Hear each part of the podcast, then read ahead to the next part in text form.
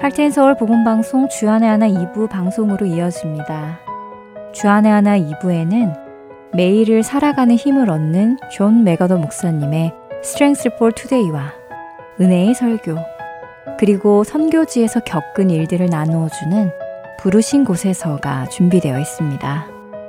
먼저 존 맥아더 목사님의 Strength for Today 들으시겠습니다.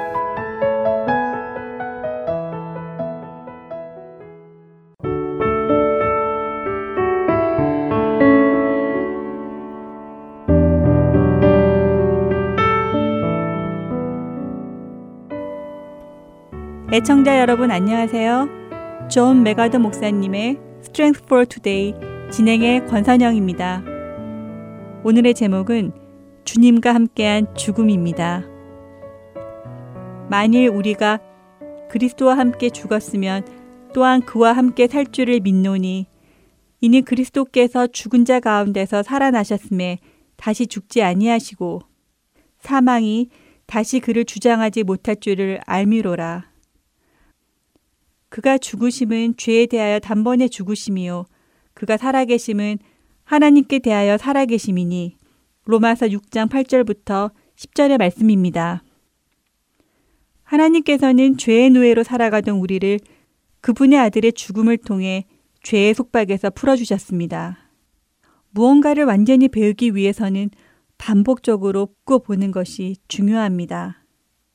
뛰어난 성경 교사였던 사도 바울도 그 사실을 알았기에 중요한 진리를 반복적으로 강조하지요. 오늘의 본문 로마서 6장 8절부터 10절에는 한 가지 진리를 반복적으로 말씀하십니다. 그 진리는 성도는 그리스도와 함께 죽었고 그 죽음을 통하여 성도를 지배하던 죄의 권세가 무너졌다는 것입니다. 예수님께서 죄와 사망을 이기심으로 성도의 죄는 용서받았다는 이 분명한 진리를 기억해야 합니다. 예수님께서 십자가에서 죽으시고 살아나심으로 죄와 사망의 권세가 깨어졌습니다. 그리고 성도가 죽으시고 부활하신 그리스도와 하나가 되었기에 그분의 승리도 성도의 것이 될 수 있는 것입니다. 신약 성경이 강조하는 중심 진리는 예수 그리스도께서 죄에 대한 완전한 제물이셨다는 것입니다. 히브리서 10장 10절에서 14절은 이 중요한 사실을 더 명확하게 이해하도록 반복해서 설명해 주십니다. 이해를 돕기 위해 현대인의 성경으로 읽어드립니다. 하나님의 이런 뜻에 따라 우리는 예수 그리스도의 몸이 단번에 들여짐으로 거룩하게 되었습니다. 모든 제사장은 날마다 제단 앞에 서서 자기 직무를 수행하며 반복해서 같은 제사를 드리지만 이런 제사는 결코 죄를 없애지 못합니다. 그러나 그리스도는 죄를 위해 단 한 번의 영원한 제사를 드리시고 하나님의 오른편에 앉으셨습니다. 그 후부터 그분은 원수들이 자기 발 아래 굴복하게 될 때까지 기다리고 계십니다. 예수님은 거룩하게 된 사람들을 한 번의 제사로 영원히 완전하게 하셨습니다. 라고 하시지요.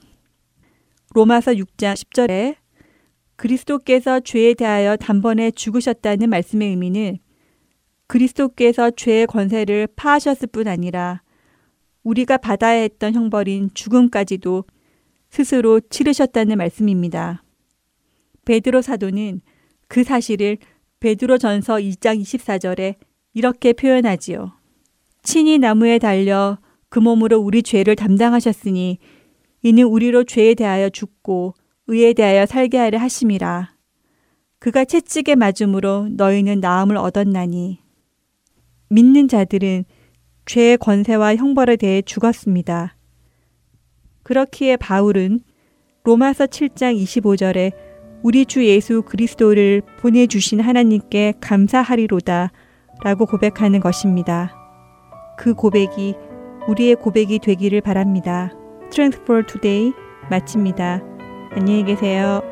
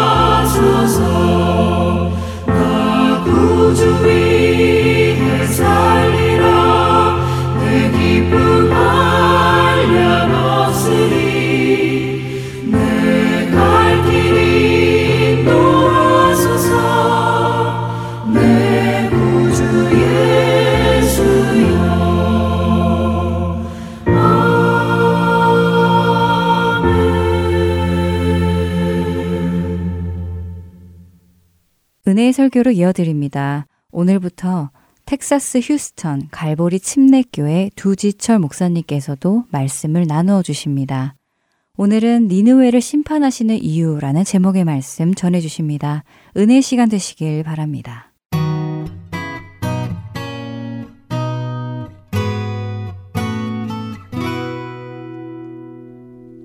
자, 오늘 저희가 함께 묵상을 하나님 말씀 보겠습니다. 나훔 2장 1절에서 13절까지 말씀입니다. 나훔 2장 1절에서 13절까지 말씀입니다. 제가 봉독합니다. 파괴하는 자가 너를 치러 올라왔나니 너는 산성을 지키며 길을 파수하며 내 허리를 견고히 묶고 내 힘을 크게 굳게 할지어다. 여호와께서 야곱의 영광을 회복하시되 이스라엘의 영광 같게 하시나니 이는 약탈자들이 약탈하였고 또 그들의 포도나무 가지를 없이 하였습니다. 그의 용사들의 방패는 붉고 그의 무사들의 옷도 붉으며 그 항우를 버리는 날에 병거의 쇠가 번쩍이고 노송나무 창이 요동하는도다. 그 병거는 미친 듯이 거리를 달리며 대로에서 이리저리 빨리 달리니 그 모양이 횃불 같고 빠르기가 번개 같도다. 그가 그의 존귀한 자들을 생각해내니 그들이 엎드러질 듯이 달려서 급히 성에 이르러 막을 것을 준비하도다. 강물의 수문이 열리고 왕궁이 소멸되며 정한대로 왕후가 벌거벗은 몸으로 끌려가니 그 모든 시녀들이 가슴을 치며 비둘기같이 슬피 우는도다.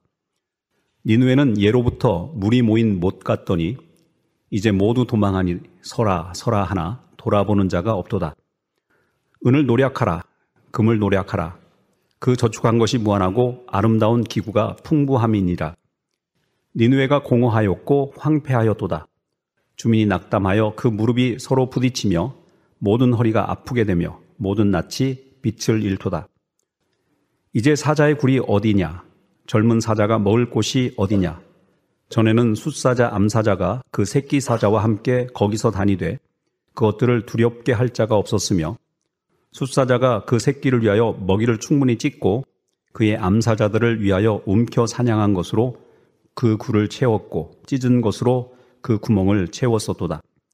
만군의 여호와의 말씀에 내가 내 대적이 되어 내 병거들을 불살라 연기가 되게 하고 내 젊은 사자들을 칼로 멸할 것이며 내가 또 내 노력한 것을 땅에서 끊으리니 내 파견자의 목소리가 다시는 들리지 아니하리라 하셨느니라. 아멘. 아, 저희가 지난주에는 어, 나훔서 1장을 살펴보았는데 1장의 내용은 하나님께서 니누에를 심판하시겠다라고 말씀하신 내용이 주된 내용입니다. 오늘 2장에는 하나님께서 왜 이 니누에를 심판하시려 하는지 그 이유가 설명되어 있고 또 그들의 미래가 어떻게 될 것인지 어, 적들이 어떠한 모습으로 공격하게 될 것인지 또 그 과정 속에서 어떻게 멸망할 것인지 어떤 일들이 벌어질지를 하나의 그림처럼 우리에게 소개하고 있는 내용들이 오늘 본문에 첨가되어 있습니다.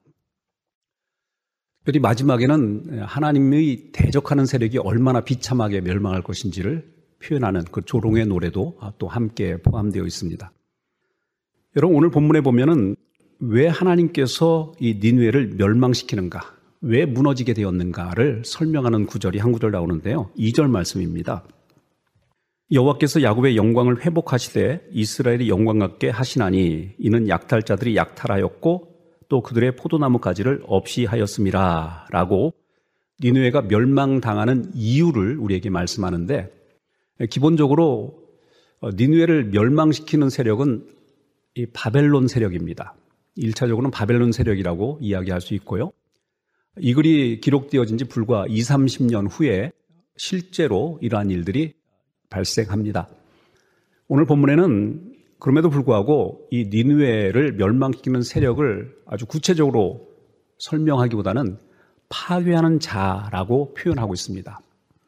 그리고 이 파괴하는 자가 누구냐? 물론 1차적으로는 바벨론과 메대의 연합군이 되긴 하겠지만 오늘 13절에 보면 이렇게 말씀합니다.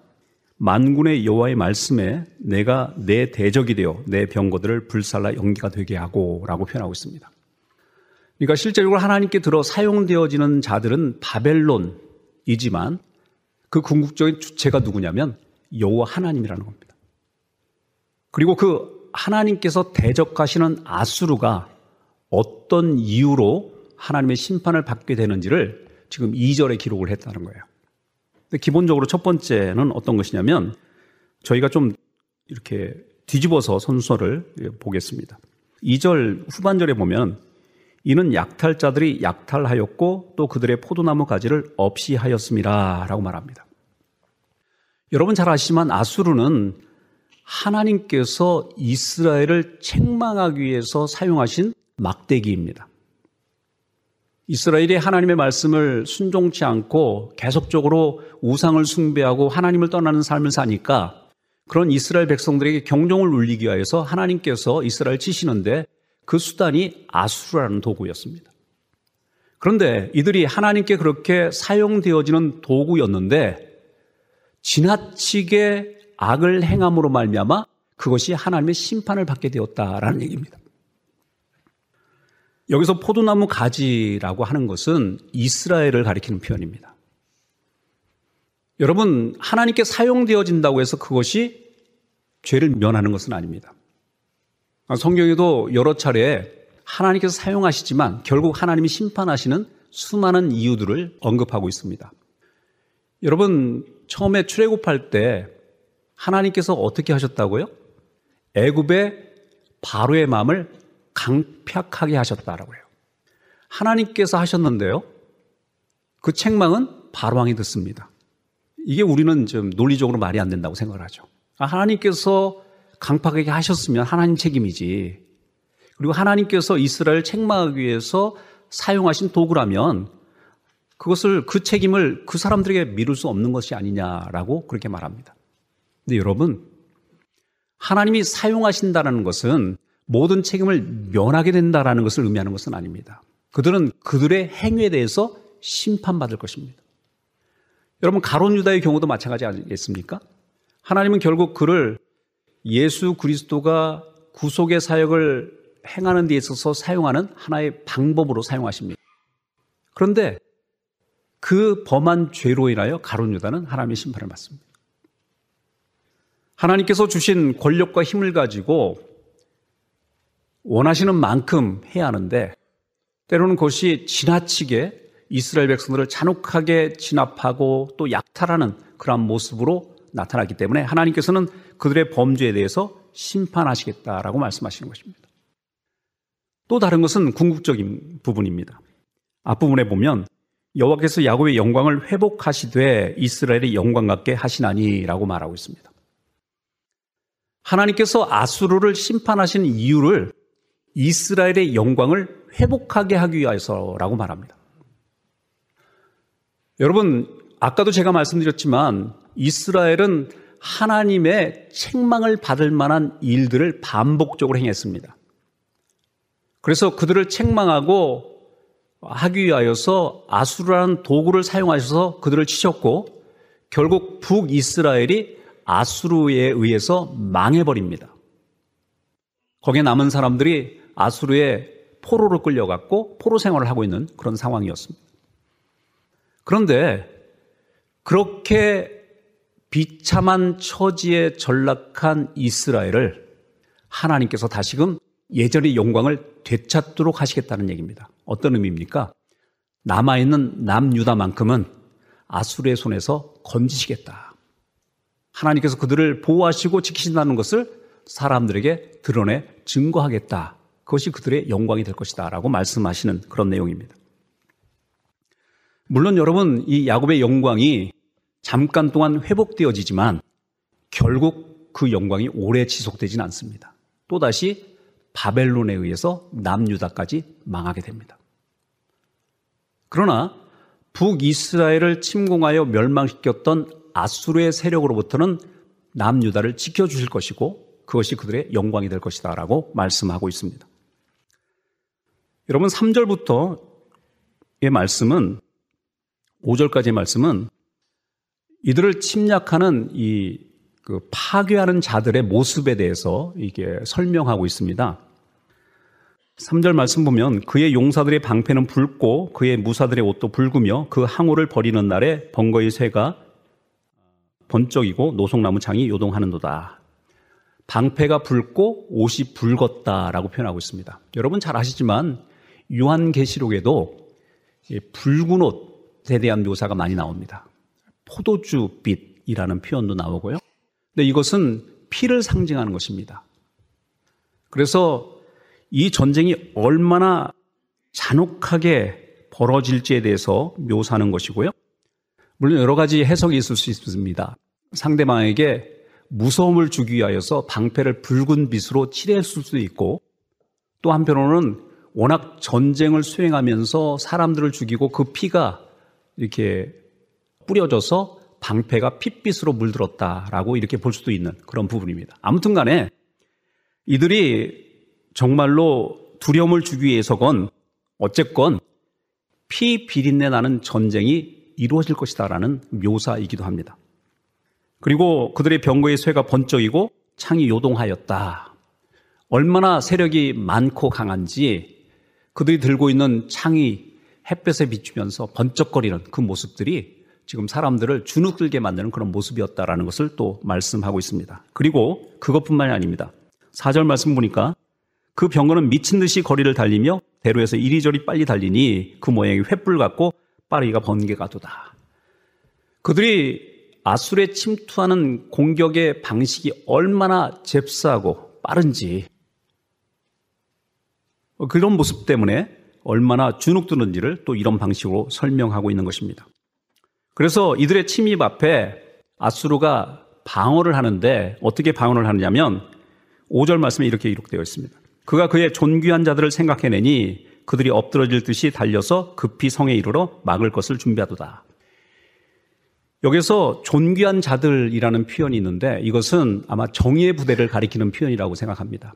이전에 숱한 전쟁의 경험 속에서 정말 왕이 신뢰할 수 있을 만큼 전투의 실력을 갖고 있는 사람들, 이 정예 부대, 존귀한 부대를 급히 소집해서 이 도시를 지키는 방어군으로 지금 세우는 과정입니다. 근데 이것을 뭐라고 표현하고 있냐면 엎질러질 듯이 달려서라고 표현하고 있어요. 급박함, 긴박함을 가리키는 표현이죠. 그러니까 파괴하는 자들이 지금 몰려오고 있는 이 소식 앞에 혼비백산에서 우리를 지키는 어떤 방어 진지를 구축하자라고 해서 지금 급하게 이 모든 것들이 이루어지고 있다라는 것을 말씀하는 것입니다. 그런데 이렇듯 자신들을 파괴하는 세력 앞에 맞서서 자신들을 보호하려고 했던 이들의 모든 시도가 어떤 방식으로 결론을 내리는지 그 다음에 이렇게 기록되어 있습니다. 강들의 수문이 열리고 왕궁이 소멸되며 그렇게 자신들을 지키기 위하여서 급하게 급작스럽게 방어막을 쳤지만 그들이 어떤 방식으로 망하느냐면 강물의 수문이 열려서 수장되어지는 방식으로 망한다는 것. 그러니까 인간적인 모든 수단과 방법은 무임해진다라는 것을 얘기하는 겁니다.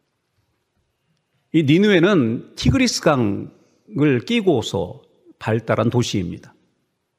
근데 보통 옛날 성들은 성 주변에 물을 둘러놨습니다. 물이 흐르도록 했습니다. 왜냐하면 다른 이방 적군들이 쉽게 성으로 진입하지 못하도록 하나의 요새 같은 형식으로 만들어 놓은 것입니다. 그런데 그 물을 평상시에 조절하기 위해서는 그 물을 막는 이 수문이 있어야 하지 않겠습니까? 그런데 이 도시를 침략하는 세력이 그 수문을 갑작스럽게 열어가지고 가두어져 있었던 물들이 한꺼번에 몰려들면서 이 니누에라는 성이 한꺼번에 수장되어지는 그런 일들로 망하게 된다라는 것을 여기서 언급하고 있는 것이죠. 자, 그리고 나서 7절에도 보니까 정한 대로 왕후가 벌거벗은 몸으로 끌려가니 그 모든 시녀들이 가슴을 치며 비둘기같이 슬피 우는도다라고 표현하고 있는데 정한 대로 뭐예요? 하나님께서 결정하신 대로라고 표현할 수 있습니다. 근데 여기에서 한 가지 해석상의 문제가 좀 생깁니다. 여기서 왕후라는 표현이 나오는데 이것이 히브리어 원어에는 나타나지 않습니다. 다만 그녀라는 여성형이 등장을 하는데요.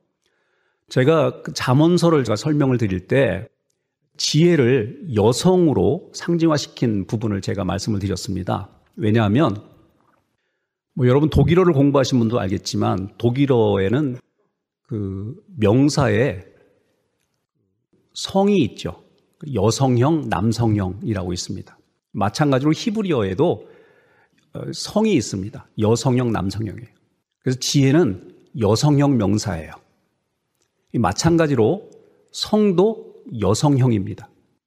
그래서 여기서 이 왕후가 원래 본문에는 없는데 아마 그 뒤에 나오는 시녀와 연결시키기 위하여서 왕후라는 표현을 쓴 것 같지만 저는 이것을 세 가지 정도로 해석이 가능하다고 생각합니다. 첫 번째로는 뭐 여기서 말하는 것처럼 이렇게 의역한 것처럼 왕후를 가리킬 수도 있습니다.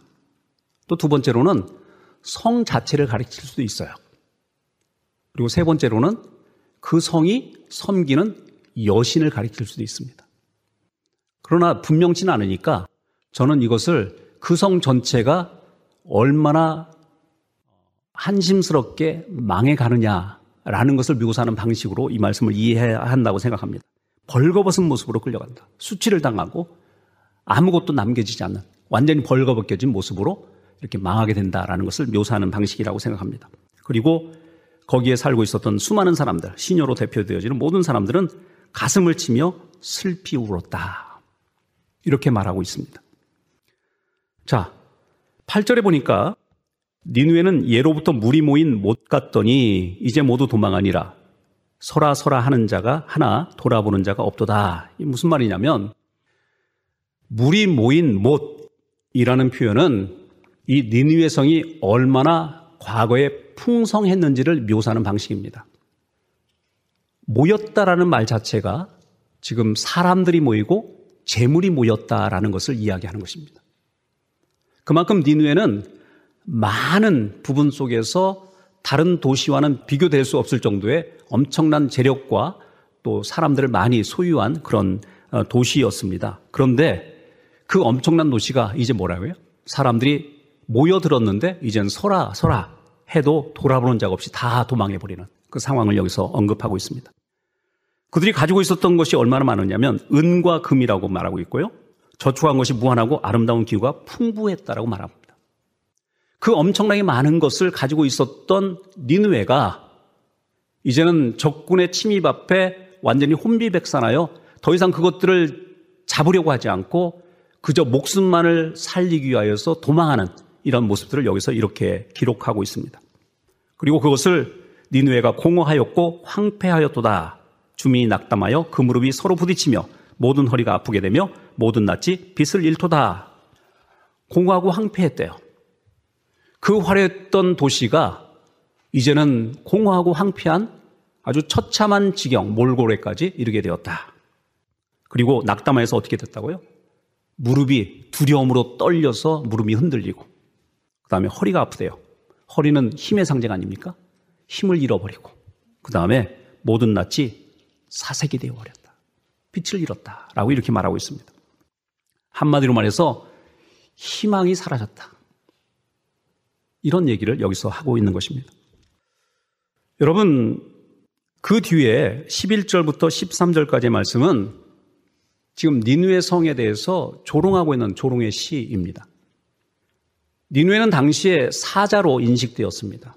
왜냐하면 그들이 강력한 군사력을 갖고 있었고 아주 잔인한 모습으로 사람들에게 보여졌기 때문입니다. 그래서 아수르를 표현하는 그림이 사자입니다. 그래서 지금 사자라는 것을 계속 강조를 하고 있어요. 그런데 그들이 어떻게 되었다고요? 하나님께서 그들을 대적하시겠다라고 말씀하십니다. 13절에 보세요. 만군의 여호와의 말씀에 내가 내 대적이 되어 내 병거들을 불살라 연기가 되게 하고 내 젊은 사자들을 칼로 멸할 것이며 내가 또 내 노력한 것을 땅에서 끊으리니 내 파견자의 목소리가 다시는 들리지 아니하리라 이렇게 말합니다. 다른 사람들을 압도할 만한 엄청난 군사력과 잔인함으로 다른 나라를 도륙하고 다른 나라를 침범하여 약탈했던 아수르 세력이 그래서 그것을 통하여 수많은 나라들의 재물들을 끌어모아 자기를 부유하게 했던 그 니누에라는 성이 어떻게 됩니까? 그들이 아무리 방비하고 스스로를 보호하려고 애를 써도 결국 하나님께서는 그들이 예상치 못하신 방법으로 그 모든 성을 멸하시는 모습으로 지금 나타나고 있는 겁니다. 여러분, 니누의 성이 왜 망하죠? 그들이 저지른 죄악들 때문입니다. 물론 그들이 하나님에 의해서 이스라엘을 책망하고 징계하는 지팡이처럼 사용되어진 것은 분명하지만 그들은 그들이 행한 악에 대해서 하나님의 분명한 심판을 받을 것이 분명합니다. 여러분 이것이 심은 대로 거두리라라는 말씀 아니겠습니까?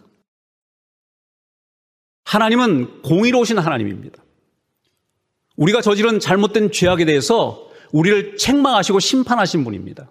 그래서 우리는 매일의 순간에 진실되게 살아가야 합니다. 우리가 행한 일들이 하나님께 책망을 받을 수 있는 일이라는 사실을 항상 인식하며 살아야 합니다. 그래서 공의롭고 정의로운 삶을 추구해 나가야 합니다. 그런데 이것은요, 단순히 이런 책망만이 아닙니다. 우리 믿는 자들에게 주는 위로의 말씀이기도 합니다.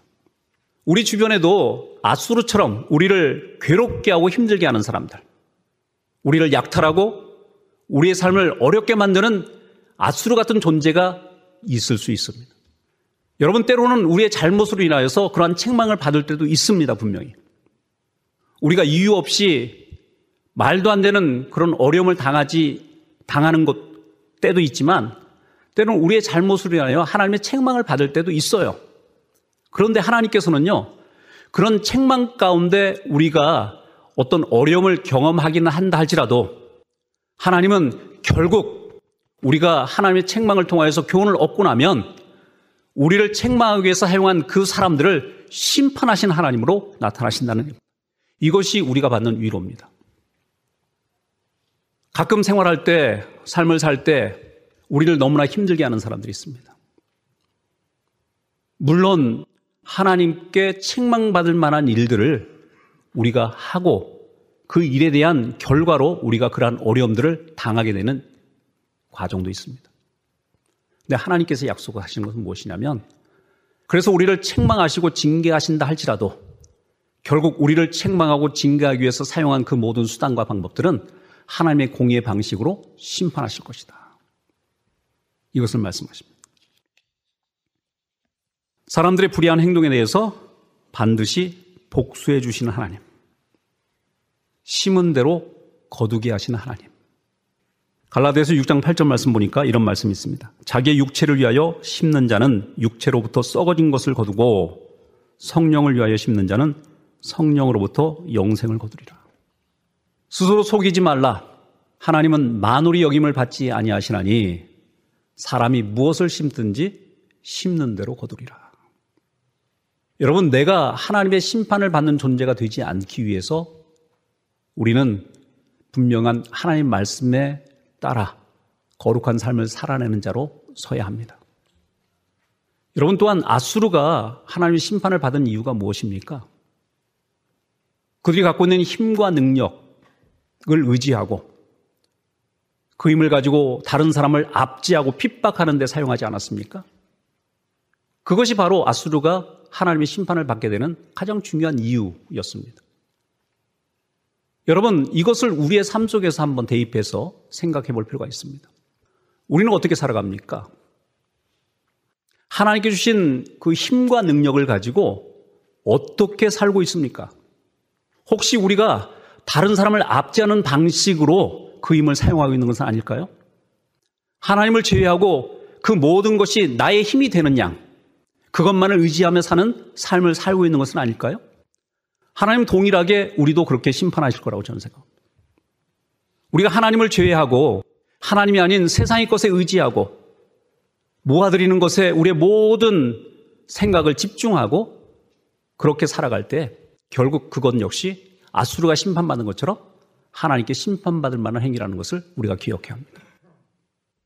여러분, 우리에게 주신 하나님의 축복들은요, 우리만의 유익과 우리만의 복과 우리만의 풍성을 위해서 우리만 누리라고 주신 것은 아니라고 저는 믿습니다. 우리는 나눌 수 있어야 합니다. 아수르가 자기 것을 움켜쥐고 다른 사람에 의해서 온갖 폐악질을 일삼았던 그들의 모든 잔혹한 행위에 대해서 하나님께 심판하셨던 것처럼 우리가 그런 모습으로 심판받아서는 안 된다고 저는 믿습니다. 우리는 주신 것을 나눌 수 있어야 합니다. 이게 성도의 삶인 겁니다.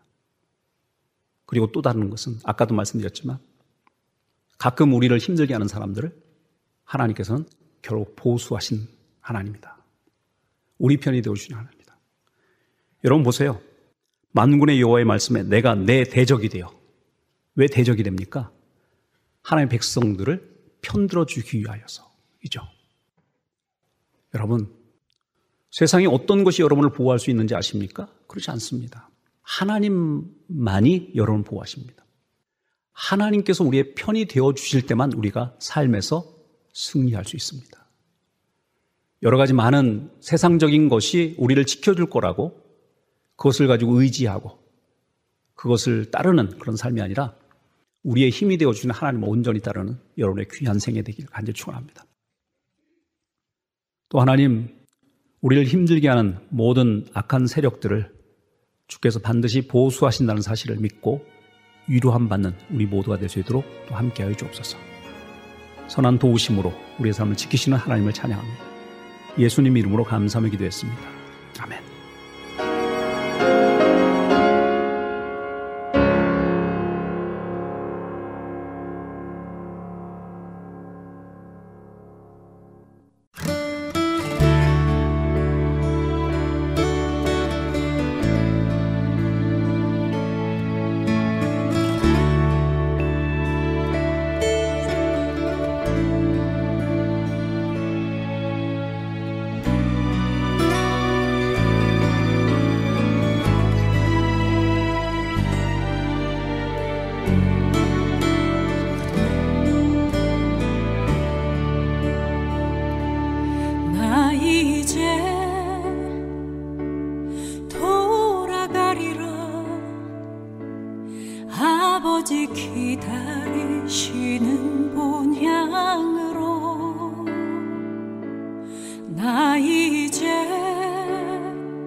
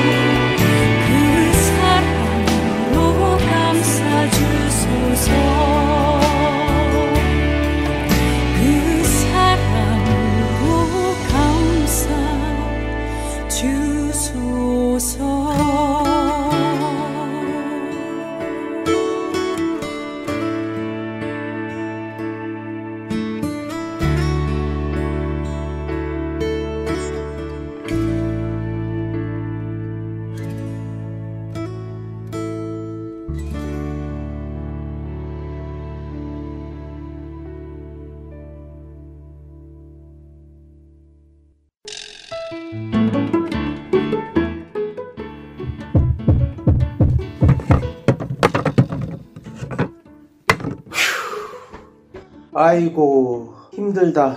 여보, 정말 수고 많았어요. 그게 마지막 짐이죠? 음, 이제야 이사가 끝났네. 당신은 이제부터 정리해야 되니 한동안 힘들겠네요. 어, 괜찮아요. 천천히 짐 풀면서 정리하면 돼요. 정말 수고했어요. 아참, 하트앤서울 복음방송에 새집 주소 알려줬어요? 짐은 천천히 풀어도 되지만 집 주소 바뀐 것은 빨리 알려줘야 CD가 배달이 오죠. 어머, 이사하느라 정신이 없어서 깜빡했네요. 지금 당장 전화해서 알려드려야겠어요. 602-866-8999 주소나 전화가 변경되었을 때 저희에게 알려주시면 큰 도움이 됩니다. 불필요한 CD 반송과 귀한 후원금도 낭비하지 않게 됩니다.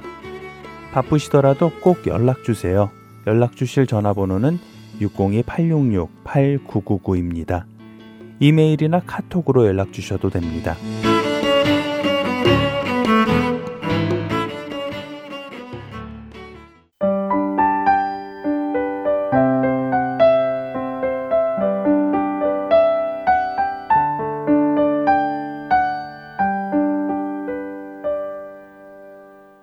계속해서 부르신 곳에서로 이어집니다. 오늘은 알래스카에서 노숙자와 알래스카 원주민을 대상으로 다민족 선교 사역을 하고 계시는 앵커러지 열방교회 권성의 사모님께서 들려주십니다.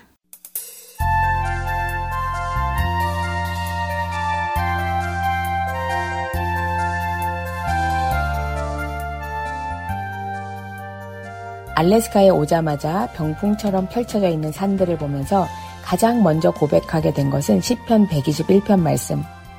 내가 산을 향하여 눈을 들리라. 나의 도움이 어디서 올까? 나의 도움은 천지를 지으신 여호와에게서로다 였습니다. 그 산들이 하나님의 선하심과 인자하심을 완벽하게 드러내고 있었어요. 그리고 하나님께서 앞으로의 우리의 모든 삶과 사역을 인도하시겠구나라는 확신을 주셨습니다. 하나님께서는 예레미야 1장의 말씀을 통해 열방교회라는 이름을 주시고 2008년 1월 둘째 주일에 정식으로 한인교회로 개척된 열방교회의 첫 예배를 드리게 하셨습니다. 한 달에 125불 렌트비로 교회 건물을 빌리게 하신 일, 저희가 딱 감당할 만큼의 렌트비를 내고 살 수 있는 집을 미리 예비해 주신 일, 이사하는 일, 차를 구입하고 가구며 생활에 필요한 용품들을 구하는 일까지 하나님은 정말 너무나도 세밀하게 인도해 주셨어요. 그렇게 시작된 알라스카에서의 사역과 삶, 저희는 하나님께로부터 너무 분명한 응답을 듣고 왔기 때문에 열방교회 개척을 알리고 열방교회 문을 열면 한인 성도님들이 우르르 저희 교회를 찾아오리라 믿었습니다. 그런데 현실은 그렇지 않았어요. 한 달, 두 달, 세 달, 네 달, 시간은 계속 흐르는데 등록 교회는 한 명도 없었습니다. 저희 네 식구가 출석 교회 의 전부였던 열방 교회는 매주 화요일부터 토요일까지의 새벽 기도회, 수요 예배, 금요 기도회, 주일 예배를 다 드리면서 새로운 성도님들이 오기만을 기다렸습니다. 주일 예배 같은 경우에는 저는 반주를 하고 3학년이었던 큰아이는 드럼을 치고 22개월이었던 둘째 아이는 본당을 돌아다니고 실제로 강대상에서 보면 앞에 앉아있는 성도가 하나도 없었어요.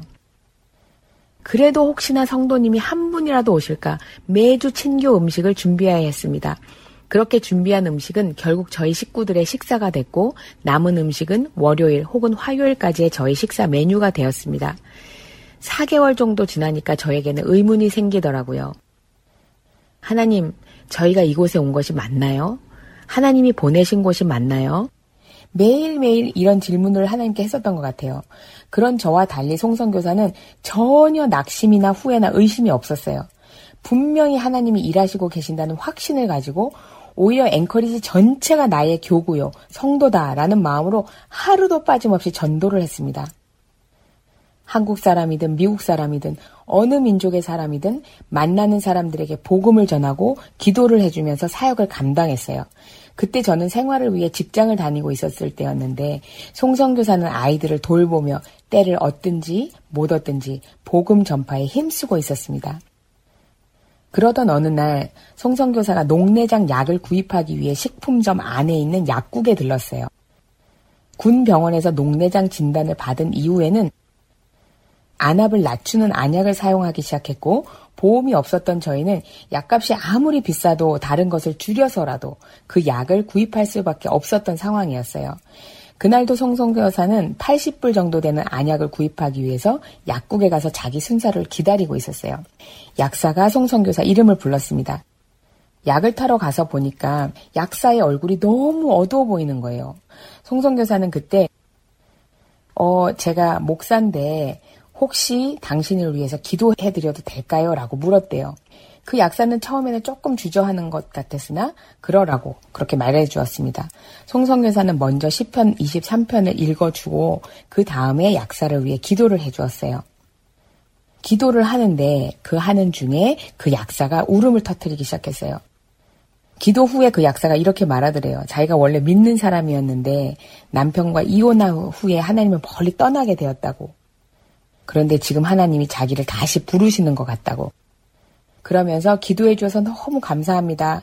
나를 다시 하나님께 이끌어 주어서 너무 감사하다는 인사를 했어요. 그러면서 아, 목사님이 녹내장이 있으시군요. 약사니까 송선교사가 지금 녹내장 안약을 구입한다는 것을 알고 말을 이어갔는데 이렇게 말한 거예요. 제가 잘 아는 친구 안과 의사가 있는데 소개시켜 드릴 테니까 한번 찾아가 보세요. 송정교사는 우리가 보험이 없다는 것들을 말했는데 그래도 찾아가 보라고 했어요. 송정교사가 얼마 후에 그 약사가 소개해준 안과 의사를 찾아갔습니다. 그 안과 의사는 믿는 사람도 아니었는데 송성교사를 진료하자마자 목사님의 녹내장을 제가 치료해 드릴게요 하면서 수술을 권유했습니다. 송성교사는 얼마나 당황했는지 이래도 되는가 싶었다고 해요.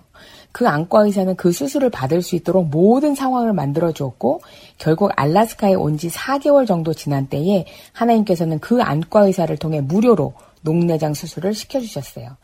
16년이 지난 지금도 그 안과 의사는 송성교사 눈의 주치입니다. 수술 후에도 계속적으로 6개월에 한 번씩 정기 검진을 받으면서 정상 수치의 안압을 유지시켜주는 안약을 사용해야 했는데 지금까지도 정기 체크업이며 안약이며 송성교사의 눈에 관해서는 계속 무료로 진료를 해주시고 계셔요. 그 안과 의사가 이렇게 말했다고 하더라고요. 목사님, 목사님이 알래스카에 계시는 동안 목사님 눈은 제가 책임질게요. 저희는 그 약사의 마음을 또 그 의사의 마음을 하나님께서 움직이셨구나라고 밖에는 설명을 못합니다. 하나님께서 가라고 하신 땅에 하나님께서 거하라고 하신 땅에 서 있으니 저희의 염려와 문제는 하나님께서 그분의 방법으로 해결해 가시는 것을 직접 목도하게 하셨습니다.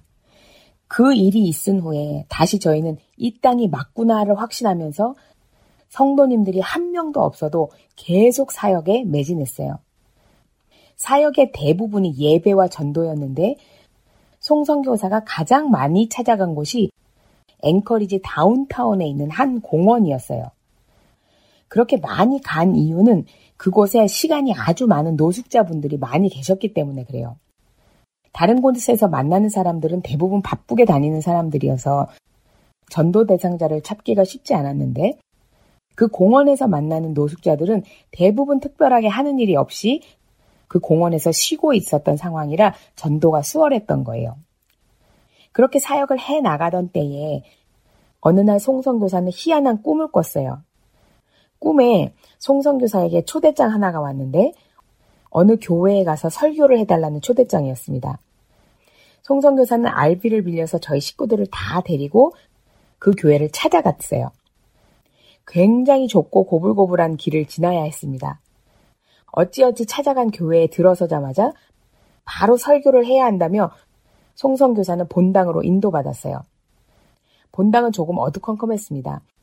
앞에 성도님들이 앉아 있는데 그분들이 자세히 잘 보이지 않을 정도로 조명이 약했어요. 어쨌든 예배를 잘 마쳤습니다. 그리고는 이제 친교 시간이라고 해서 저희 식구들은 아래층 친교실로 내려갔어요. 그곳에는 조명이 환하게 잘 되어 있어서 성도님들을 잘 볼 수 있었는데 그분들을 보자마자 송성교사 저는 까무러치게 놀랐대요. 그 꿈에 눈에 보이는 성도님들의 모습이 상상을 초월했기 때문에 그래요.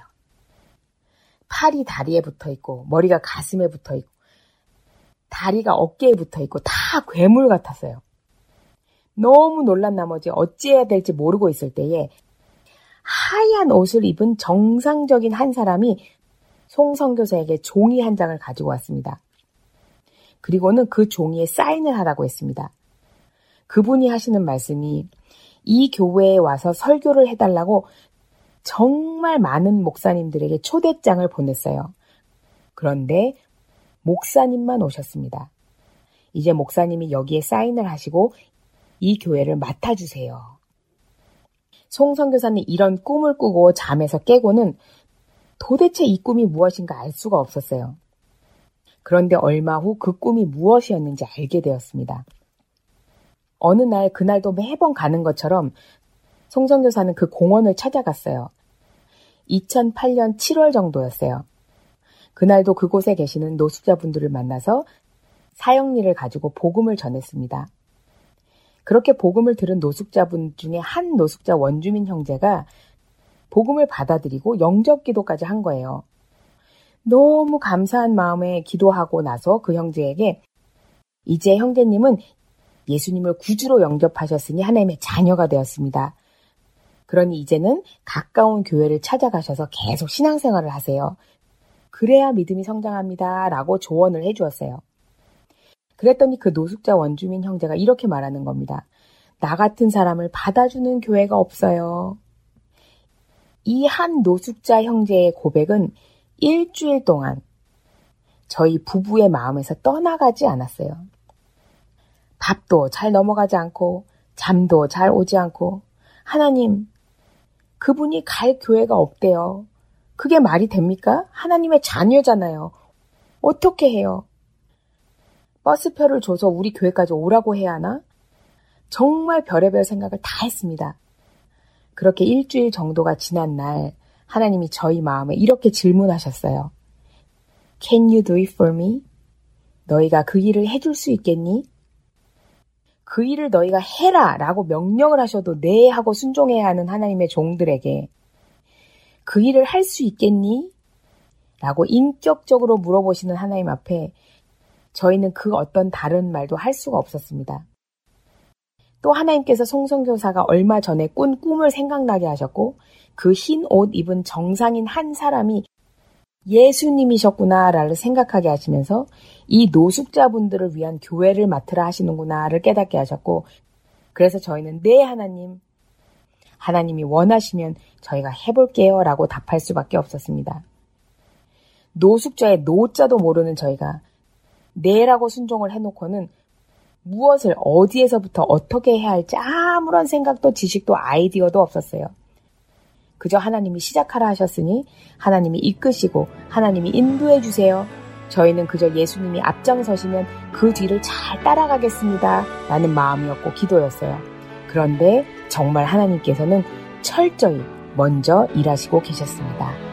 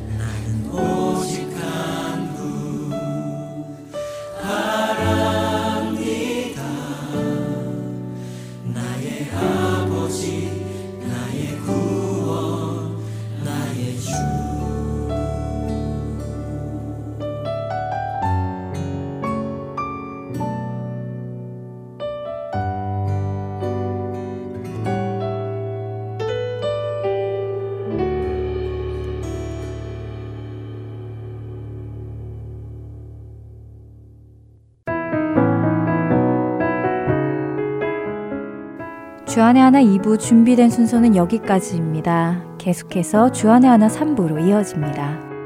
주님의 말씀을 더 알아가는 시간 되시길 소망하며 2부 순서 여기에서 마치겠습니다.